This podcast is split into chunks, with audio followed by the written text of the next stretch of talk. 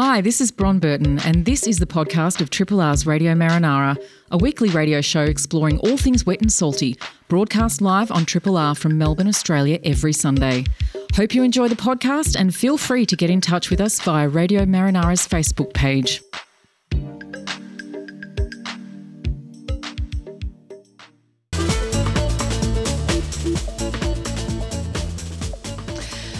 Good morning. It's one minute past nine, coming up to two minutes past nine. You're tuned to 102.7 3 Triple R.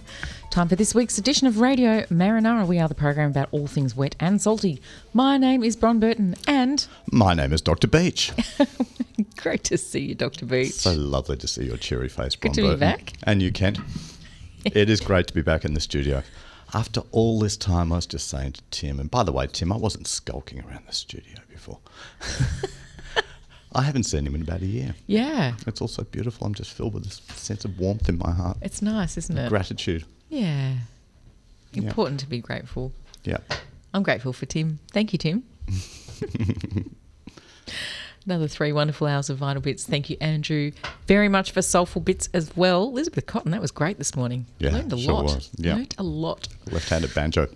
Yeah, incredible. So yes, you can catch Tim next weekend and Andrew as well. On today's program, once again, we got something for everyone, Dr. Beach. We sure have. We're kicking off with uh, catching up with Neil Blake, our baykeeper. Now, Neil's also um, very active in the freshwater space. Um, he calls the creeks and rivers the skinny bits of the bay, which I kind of like. Like that connection.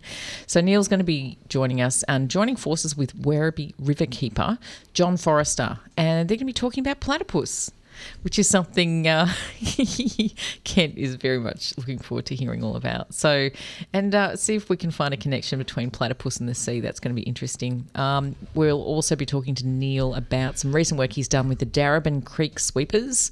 And there's a cleanup event happening today that John's going to tell us about as well. We are also going to be crossing to speak with Jacqui Younger and uh, Mandy Robinson. They've um, been very involved in the Save Our Spider Crabs campaign. If you listen to this program uh, regularly, you'll know this was quite a big feature of our of our lineup last year, and it's shaping up to be the same this year. So uh, I'm sure everyone listening will probably know that there's an annual migration of spider crabs that suddenly appear along the Mornington Peninsula. That's coming up pretty soon. So we're going to talk to Jacqui and Mandy about the campaign and what's been happening behind the scenes over summer, and a bunch of other things as well. And then Dr. Beach. Yeah, I'm going to wrap up the show with a a nice bit. I mean, so often I you know open the journals and it's bad news about the marine environment. Indeed, a couple of weeks ago I talked about the marine soundscape and how we humans have chucked a lot of noise in there and it's disturbing many many animals. Not only the you know the large obvious ones like whales and you know, all sorts of things, but now. There's a really lovely story in the journal Science about fin whales. Fin whales really big whales. They're the second largest whales, go up to around 25 metres. Um, they vocalise very, very well. In fact, they can send their songs 100 kilometres over ocean basins.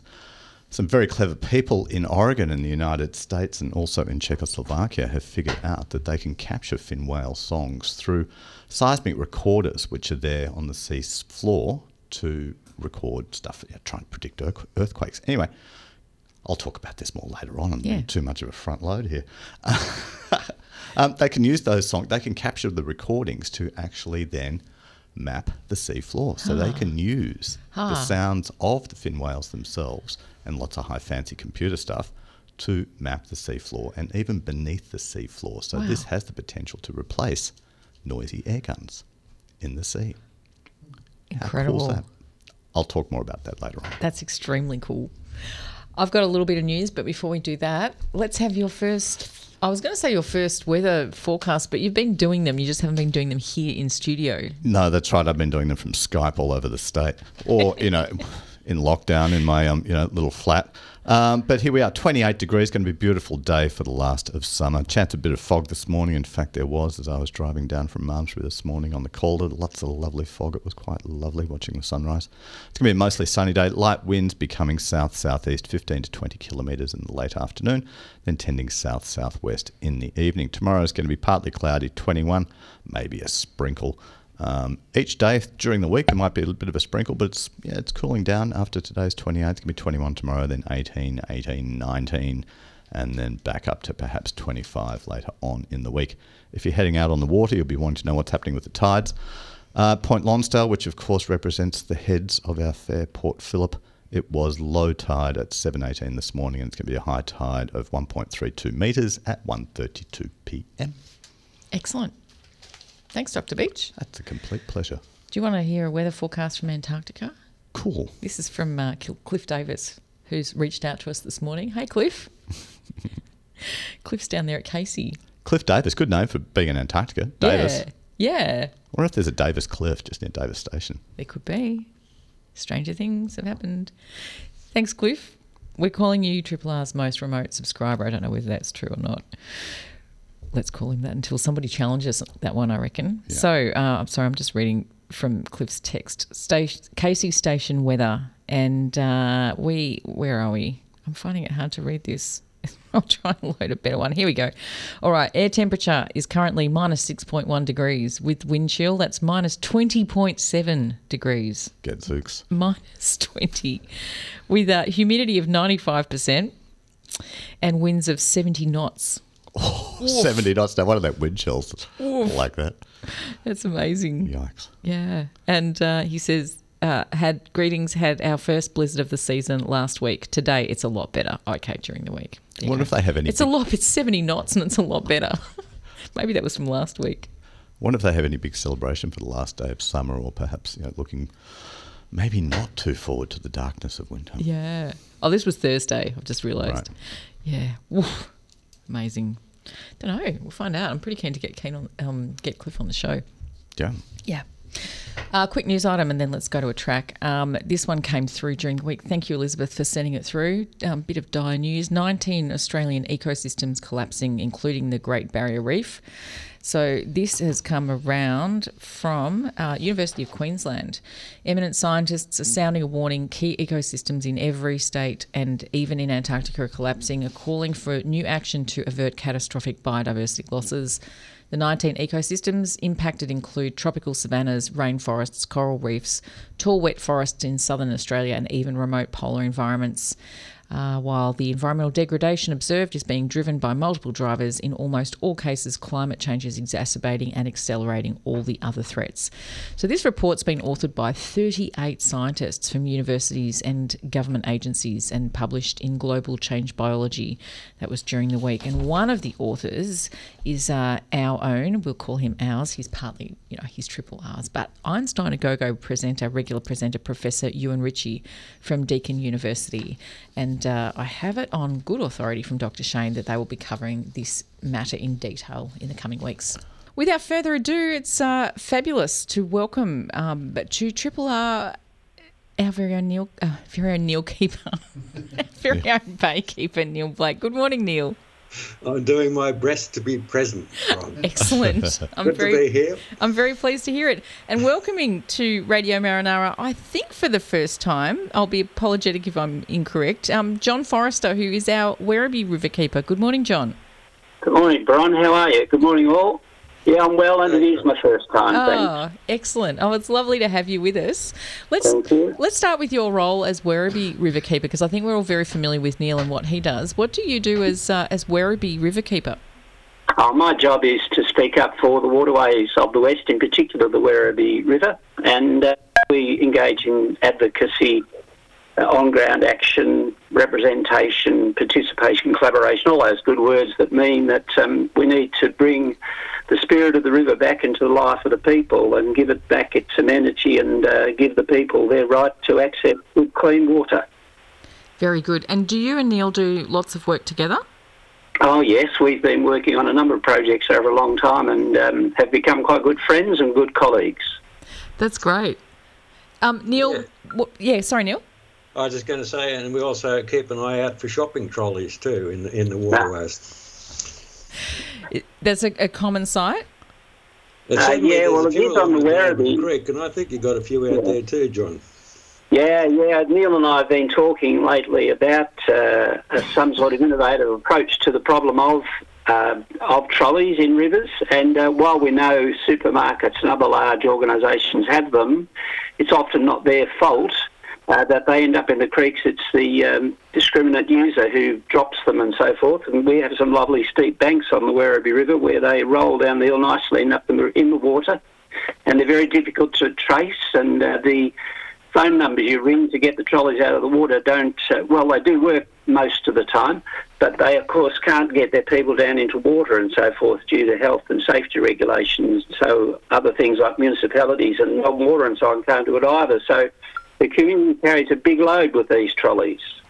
John, it, it's Dr. Beach here. I, I, was, I was just thinking it's going to be a bit bit of an effort to get a trolley out of the water if you've got to go down into the water and you know down the slope and all of that. Yep, yep, it is, Doctor. It's uh, it's also it's a heavy load. You know, they're 40 or 50 k. I, I don't know. I haven't really measured them much on my bathroom scales, but they are very heavy and they really wrench your arms and legs about. And in fact, they'll pull you back in if they get up a foot or two off the bottom and want to go back down. Yeah, I imagine they probably do. Um, Neil, I mentioned in our uh, on our Facebook sort of announcement about this week's show that you you call creeks and rivers the skinny bits of the bay. Um, I think it's kind of fairly obvious what that means, but would you like to elaborate on that? Well, it is a little bit cheeky, I suppose, because uh, obviously the, the rivers and the creeks uh, deserve uh, their own sort of uh, credibility in their own, own right. But um, yeah, I just think that they, they certainly, though, that the uh, waterways are connected to each other. It's almost like a digestive system, if you think about it, where the uh, you know uh, water sort of starts at the top of the creeks and rivers and comes down through out into the bay and carrying nutrients and contaminants along the way. Uh, but uh, on that topic of the digestive system, I'm wondering about you know we talk about river mouths uh, but really, when you think about it, they perhaps should be called river anuses because uh, they're actually flowing down out into into, into the into the way bay. So, um, not sure how you feel about that, John. Oh yeah, well, it's a bit like uh, sea urchins. They're a bit like that, aren't they, Neil? They have their uh, backside down there somewhere, and it all comes out the bottom like it comes out everywhere. But um, they are the skinny bits of the bay, and we do give Neil his work, so it is right. We do feel connected, and that's why we actually do work together on a lot of things like microplastics and more. I think you're uh, you're spot on, Neil, with what you've just said. It, it's uh yeah, it, it's exactly what they are. So yeah, fascinating. It's not as poetic though. Not, uh, not not as poetic at all, Neil. I'm trying to scrub this mental image I have at the moment from, from my brain. But maybe it's one of those one of those realities that maybe we need to kind of think more about. So yeah. yeah. Um, now we did promise we were going to talk about platypus today, and uh, you know, this is obviously a marine show, but as you pointed out, Neil, everything is connected. Let's talk a little bit about platypus and rivers and um, and how they sort of make their way through the system. This is something that Kent was has been very keen to hear more about. Um, I think Kent's very fond of platypus. Who wouldn't be? So yeah, tell us about platypus and particularly platypus in, in our own local rivers here around Melbourne.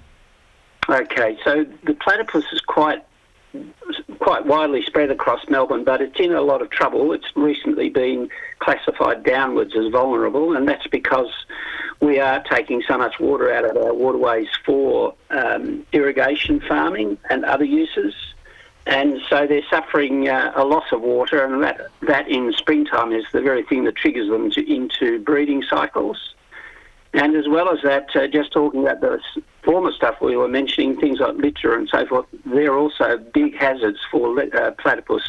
Little round yellow rings that fit around Vegemite jars, for example, when you snap the lid off, or rubber bands or hair ties for long hair that pins the hair back behind the head. These things are very dangerous for platypus.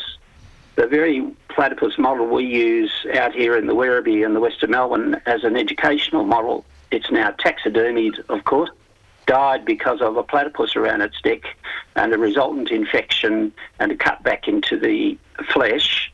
And then that platypus, which had its left leg pinned to its body by the rubber band, was then set upon by either a dog or a fox or a cat. We're not sure which. Um, so the creature was killed because of litter, really, in the first place, hampering its movement.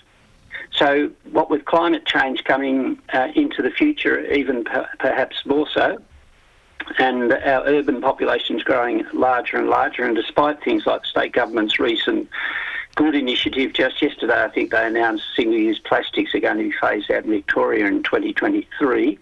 Uh, we still have a massive amount of litter, and anybody who wants to look at the Werribee River Association Facebook page for the last couple of days will see the stuff that's being poured, blown, dumped in our waterways right across Melbourne. So uh, it's really a, a very hazardous situation and outlook for the platypus. But nonetheless, there's some good things. Um, so we're doing some research this year, uh, actually netting again. We haven't been netting for platypus for a while. We have work, we work with Cesar Australia and the Australian Platypus Conservation uh, Conservancy, and we're going to um, try and get a more accurate, up-to-date picture of how many platypus in Werribee and Bacchus Marsh this year on the Werribee River, and uh, and then look at trying to make an area or two as a refuge for platypus. John, do you, do you have what, what's an, an estimate of the, the number of platypuses that you have in the Werribee River now? I know you just said you're doing some netting to do a survey, but but are they visible now? Yeah, well, occasionally we get uh, odd views or photos from different people. I don't mean odd, of course. I mean the odd one every now and then. Hmm. Um, so if you look at the Werribee River in your mind's eye, you'll notice that in Werribee you have the Werribee Open Range Zoo to the south of the main town of Werribee. Uh, there's a population down there. It's small, but possibly a dozen or something like that. Very hard to estimate platypus numbers. Uh, but down there, south of the town of Werribee, we have some in the in the centre of town of Werribee, over say a seven eight kilometre stretch of the Werribee River, probably less than that. And uh, my observations of that area, and I spend quite a bit of time on the river, are that there'd be less numbers than that. And in fact, at the end of 2018, we lost seven of them drowned in an illegal net just north of the township. So that would have made a huge hole in this population in this area.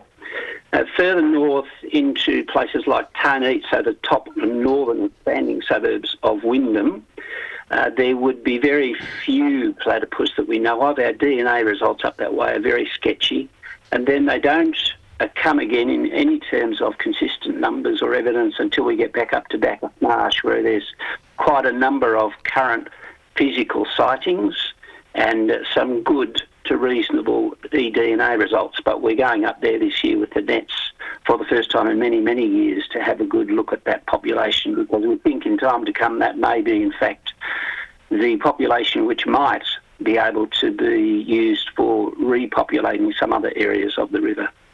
Fascinating, John, that they are so close to the bay. I had no idea that they were so close to the bay. So we're talking, you know, I think most people when they make that trip down the Geelong Road down to Geelong would be, you'd see it. I mean, it's very obvious where the Werribee Zoo is. So we get platypus that far down. Yeah, yeah. So the estuary of the Werribee River is about seven to ten kilometres long. So it's a bit of a windy river, particularly around the beautiful Kairai Cliffs area uh, just south of the Werribee Golf Club. Uh, and uh, so the estuary is great for uh, bream fishing and a few other things, but the the, the, the historic ford, as it's called, at the Werribee Park Mansion, if you're ever there visiting and you walk down to the the uh, old ford, that's actually what they call the fishway there now, constructed by Melbourne Water to allow fish up and down the river. Uh, is in fact the end of the estuary. So from that point up all the way through the zoo, platypus do live. Wow, that's amazing. John, is it, so, if I could just butt in there, Bron, that uh, it's fair to say uh, that uh, they're surviving in the less urbanised catchments. Mm. So, in other words, those catchments that still have more permeable surfaces. Uh, the in, inner urban areas have just disappeared entirely.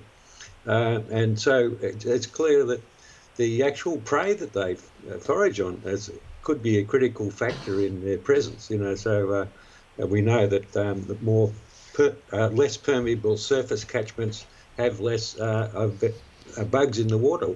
So you know that, that's basis of survival for the platypus just simply isn't there. Yeah, and, and, and Bron and Neil, if I carry on with that one, we are looking at doing a microfauna project this year, looking at that very issue with regard to what stormwater is doing to our waterway. So the very things that send, the very water that sends a problems downriver for Neil are the very things which are also impacting on the platypus. So Neil's observation early on that the bay are the skinny, sorry, the rivers and waterways are the skinny bits of the bay is right because they feed the bay with their rotten stuff that they might carry down, and they in fact do hurt platypus. So we're doing some microfauna studies in a particular area we hope to turn into a refuge for platypus because it just happens to have, due to design and other natural features, some uh, an absence of stormwater. So we're looking at that as a possible beautiful haven for them in time to come. Yeah, great. It all it is so important, and it is all connected, and uh, everything that you've just said is spot on. Dr. Beach? I, am I'm wondering with platypus, maybe, maybe I'm naive here, but, but my memory is that they need free flowing water. Is that true, or are they happy in sort of like in, in pools? Uh, no, they they like um, like all of us a bit of variety. So they certainly do like uh, water rippling over rocks because it's in amongst the rocks that some creatures like to live, and so they will um, forage around there. Um, but like all of us, they also like a varied diet. So some invertebrates that they like to eat will live around those areas, but some live in pools and uh, in amongst, say, uh, sea, not seagrass, beg your pardon, um, um, reeds and grasses growing inside as aquatic plants, and they like to forage around those as well.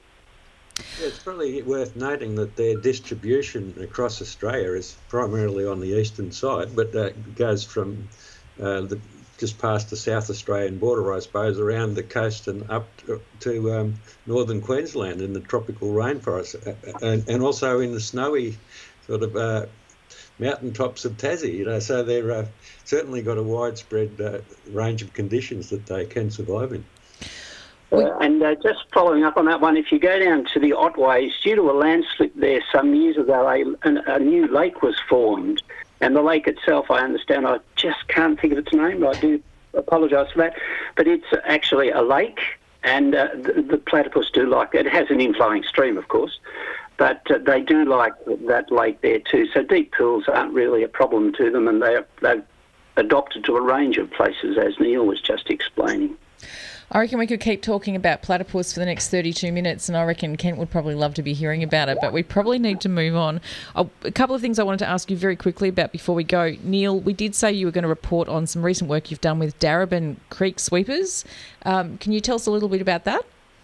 Uh, well, we, we did a, a creeks uh, clean-up in West Heidelberg um, last weekend, Bron, and uh, that was probably my a, a, first chance really to connect with the group for a number of months uh, because of the COVID situation. So, uh, uh, what I've been talking to them about is the possibility of uh, doing some more detailed analysis, particularly of microplastics, which tend to get overlooked in cleanup activities, and it's hard to uh, do it well in a creek situation because the, the you know the just the actual physical process of being able to collect them is difficult if the banks are a bit steep, etc. But yeah, just so uh, I'm, I'm, hoping that we can continue that conversation and to get uh, uh, river and creek clean up people uh, across uh, the Melbourne area to uh, perhaps come up with a more unified way of collecting data. Yeah, that sounds like something that we can definitely continue conversations with. Um, that's excellent. And uh, last thing, John, you've got a cleanup event happening today. Is it something that you'd like to, to mention, give a bit of a plug to? Yeah, sure. Uh, we're doing a series of events over Clean Up Australia Day time, and today we're down at what's called Chirnside Park and uh, we're cleaning up along the river, across the parkland itself, in and around the sporting facilities which are there, and um, it's a lovely day, so it's a great activity, and I'm looking forward to heading down once we finish up chatting, and uh, anybody else is welcome to come along as well, and it's all about really larger litter items. We're not doing microplastics uh, in such a thriving young population where most people are under the age of 35, uh, with about 300,000 people, there's a lot of litter around, as you might imagine. So whereabouts is that, John? If people want to go and take play, uh, take part? Park, yep. It's in uh, virtually at the western end of the main street of Werribee in the Werribee CBD, so Watton Street, southwest end. And have you got a website where people can go for more information on uh, this? Yes, if people want to look up uh, Werribee River on Facebook, they'll find us and they'll find all the details on there. Yeah, good one. Thanks so much to both of you. It's been great speaking with you. And um, uh, lovely. Great, great to meet you on air, John. And um, thank you. Yeah, look forward to catching up with you again. Good to talk to you guys as well. Thank yeah. you very much. Great show. Good to be with you. Oh, likewise. And thank you, Neil. Always a thank pleasure. You. We'll catch up with you in a few weeks' time. Okay. Bye. Excellent. Bye, Bye for now. Bye. See you guys. Now, with tomorrow being the 1st of March and the start of autumn, the clock is ticking loudly for the first appearance of spider crabs for the 2021 migration and molt. And since the crabs departed in mid 2020, the campaign to protect the spider crabs has continued out of the spotlight. While the crabs have been out of sight, they certainly haven't been out of mind for the people in the Save Our Spider Crabs campaign. So, where are things at and what's being planned for the last couple of months before the crabs return? Let's find out and welcome back to Triple R from Save Our Spider Crabs Jacqui Younger and Mandy Nicholson. Good morning, Jacqui and Mandy. Welcome back. Good morning. I think I've got your name wrong, haven't I? Sorry? No, I haven't. It's all good. No, no. You're all good. You're all good. Can you hear me, Bron? We can. Can we hear you, Oh, Mandy? good. Oh, have we got Mandy on the line? We seem to, but we don't seem to have any audio. So, listen, we'll, we'll start with you, Jacqui, just while uh, Sure. while Kent works this out. Now, before our listeners go, uh, hang on a minute, don't we know those voices and names from various cleanup events and from dolphin research? It is we are we talking about the same Jacqui and Mandy who've been on Radio Marinara many times? I've been on the Radio Marinara many times, but I think actually Mandy has not been on before. She actually does work with me at Dolphin Research, so it's all the, it's a very small world, Bron. Yes. But it's definitely her first time on Radio Marinara, as far as I know. And uh, and we did um, uh, yes we we have spoken with you both many times. Um, Yep. Blairgowrie sea sponge transplants. I think Farm described you. Absolutely. Yeah, Farm described you last week as being the hardest working woman in marine conservation. Certainly. I heard that, and I actually she cut me off, and I said, "Take this one to know one, fam." yes, that's right. You two are both in very fine company. Um, now, on this occasion, you're here as representative of Save Our Spider Crabs, and Sure. I think let's go back to the basics because you know you never know who maybe is tuning into this program for the first time. Why is this issue such an important one for you? Oh, there's so many reasons, Bron. Um, look, this is a spectacle that the whole community can come down and witness. Um, it's it's it's an aggregation of the spider crabs every winter that happens in the shallows along our shorelines. Um, primarily, we've been seeing them at Blairgowrie and Rye Pier, so they do appear in other places. Um, but it's something that the whole community could see. They come in, the spider crabs come in to, to shed their shells. They come in for protection in numbers. Um, it's just a it's just a brilliant spectacle to witness. You can see all the stingrays coming in and having a feed on them. A lot of animals come in and feed at that time of year. So it's just a really brilliant spectacle that you don't have to be a diver or have a boat to witness. Everyone can see this. It's un, it's amazing. Um, we're trying to get Mandy on. I think we do have Mandy on. Are you with us, Mandy? Hello, can you hear me, Bron? Yes, we can. we got you now. That's great. We just, I don't know if you've heard much of what we've just been speaking about, but just really, uh, I guess, setting the scene for what it is that, that you have been doing with your team, your campaign team, because of course it's not just the two of you, there, there are lots of you No. involved. That's right. Um, Correct. So, yeah, as I mentioned, the spider crabs are expected to show up somewhere along the Mornington Peninsula sometime in the next couple of months, and they do appear on the Bellarine as well, don't they? It's not just on the uh, on the, the eastern side of the bay.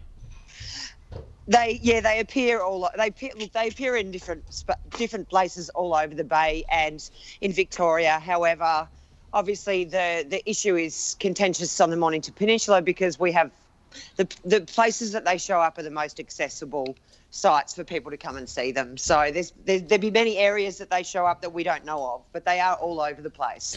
That is true. Do we know where they've been since they left in the middle of last year?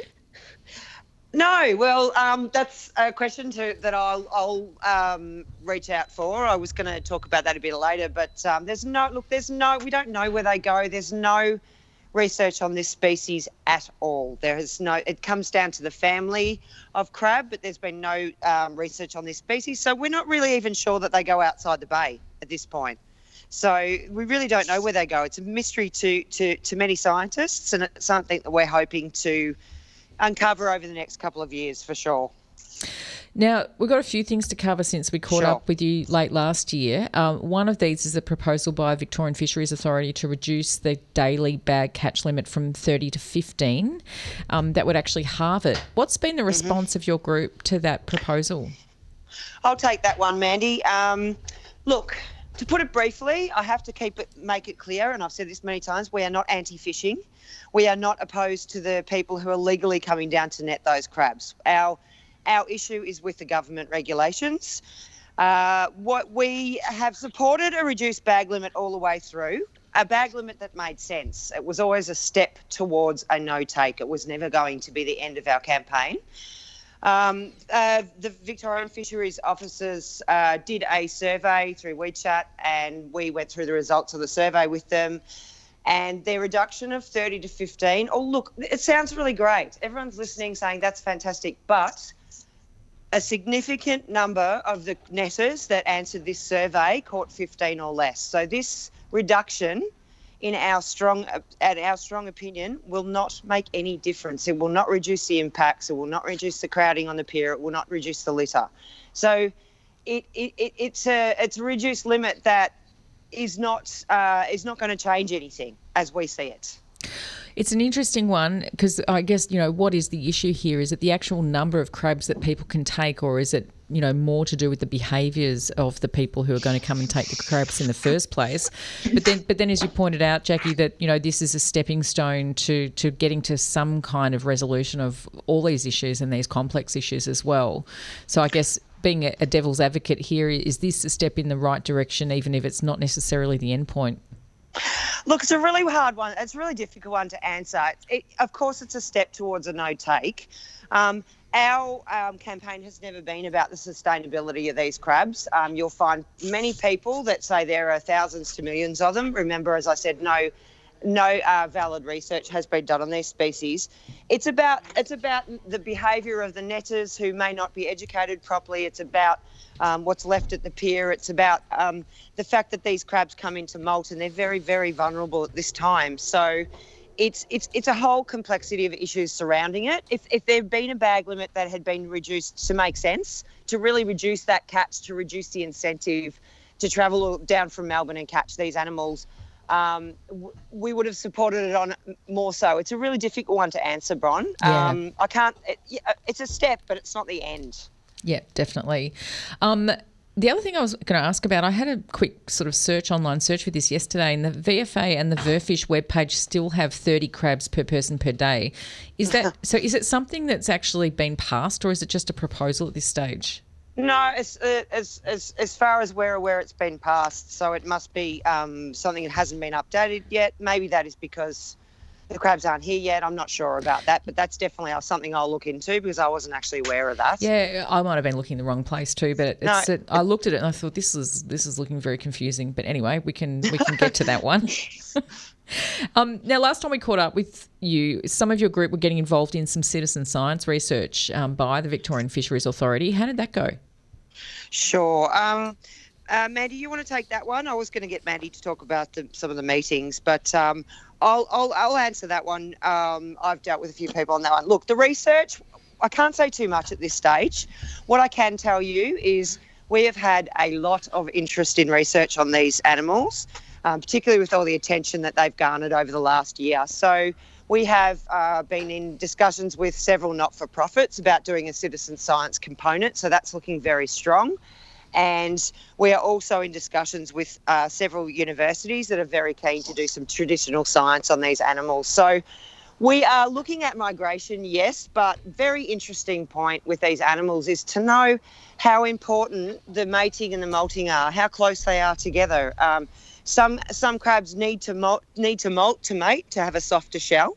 Some crabs can do both. We don't know what these crabs do. So uh, my interest would definitely be in that area, but we're we're we're garnering a lot of interest and hopefully over the next few months um, we can release some information on that on that particular aspect of it. It's very exciting, though. Yeah, it's interesting. Like one of the things with marine research, it's one of the, the difficulties, I guess, is the unpredictability of so many situations out there in the wild. But this kind of immediately rules that out because you know that these crabs are going to turn up at approximately the same time every year. So mm-hmm. you know, it seems to be perfectly built for um, you know a one year honours project or or uh, or something a little bit longer if if uh, yeah, if funding permits. So, yeah, interesting one. Um, just, Abs- we, we've got a couple of minutes left. I just want to ask you about the interest, public interest, and otherwise too, in the campaign. Um, so late last year, when we caught up with you, Mornington Peninsula Shire Council were definitely showing interest in the campaign and obviously wanting to prevent some of those ugly scenes from last year from happening again.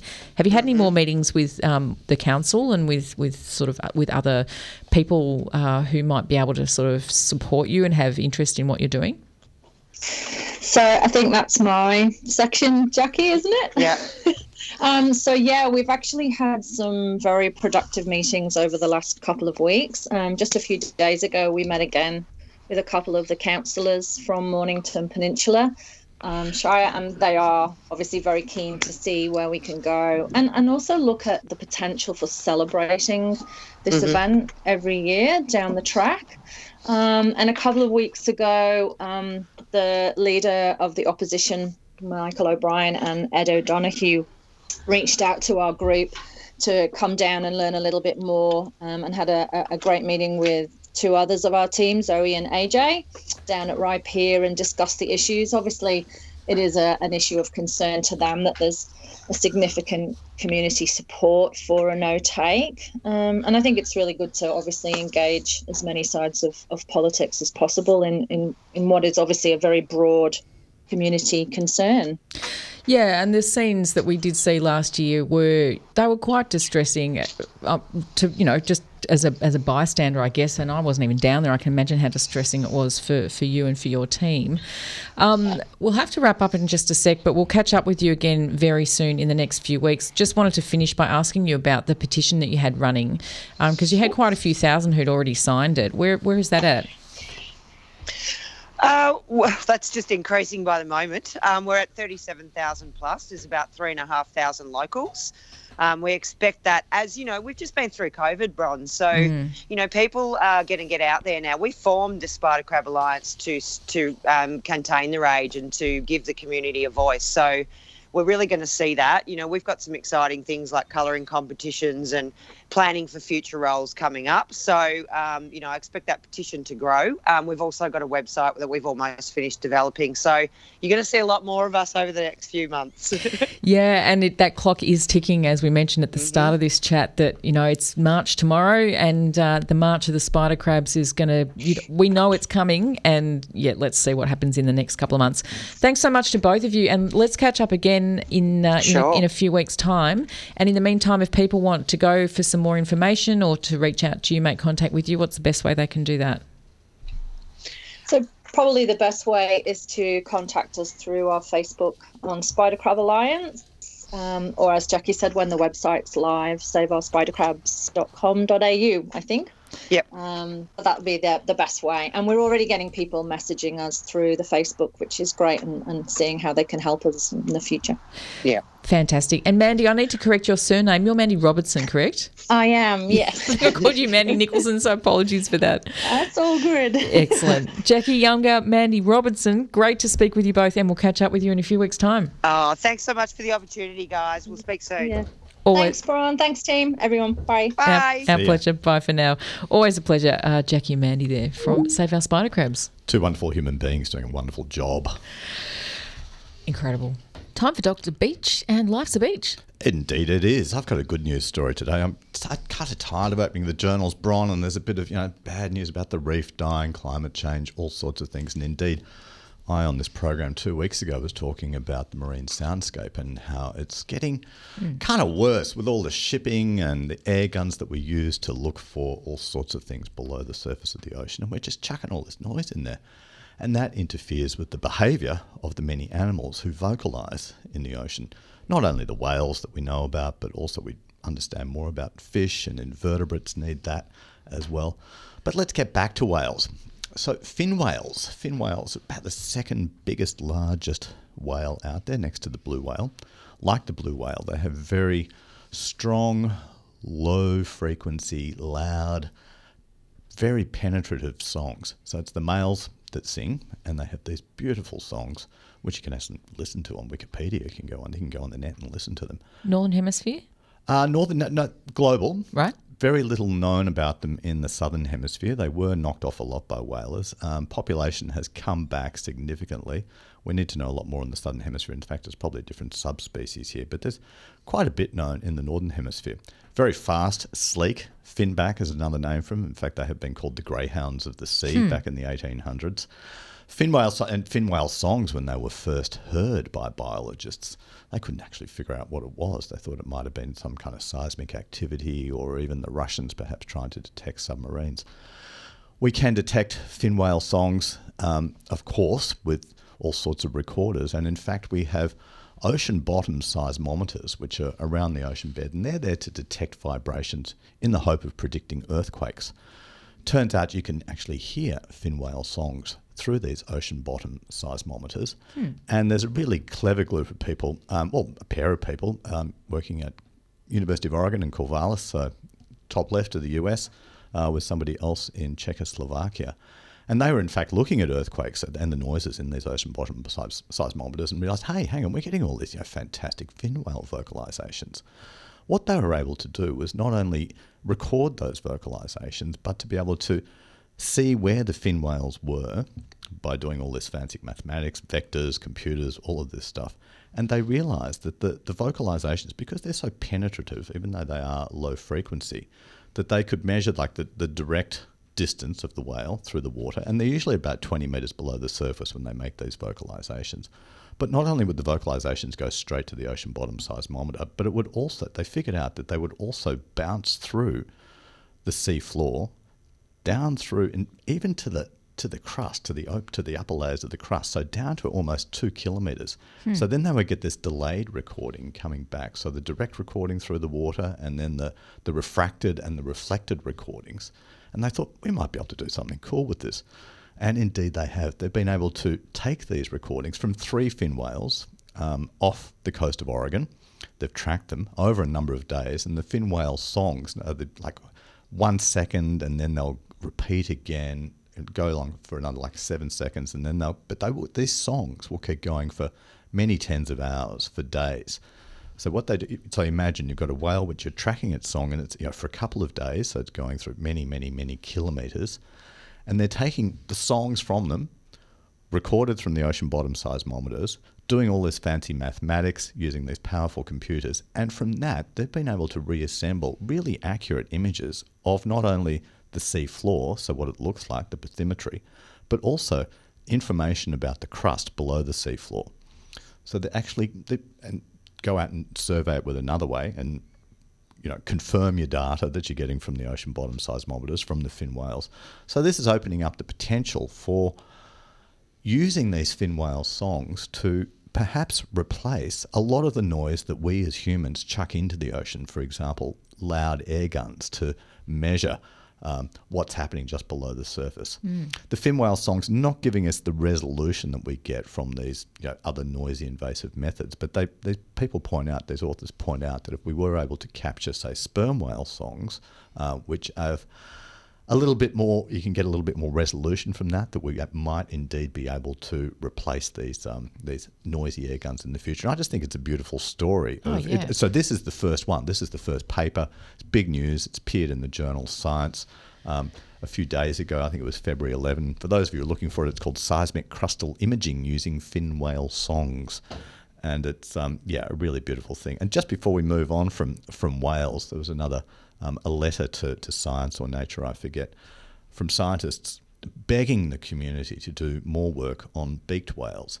Beaked whales, a um, little bit smaller, average around perhaps sort of 15 metres, 5 to 15 metres. Many, many species out there, we think, not so sure, need to do a lot more work, but the numbers are decreasing a lot because they get really lots of beaching events from blasting noise that we chuck into the ocean again. This is killing them.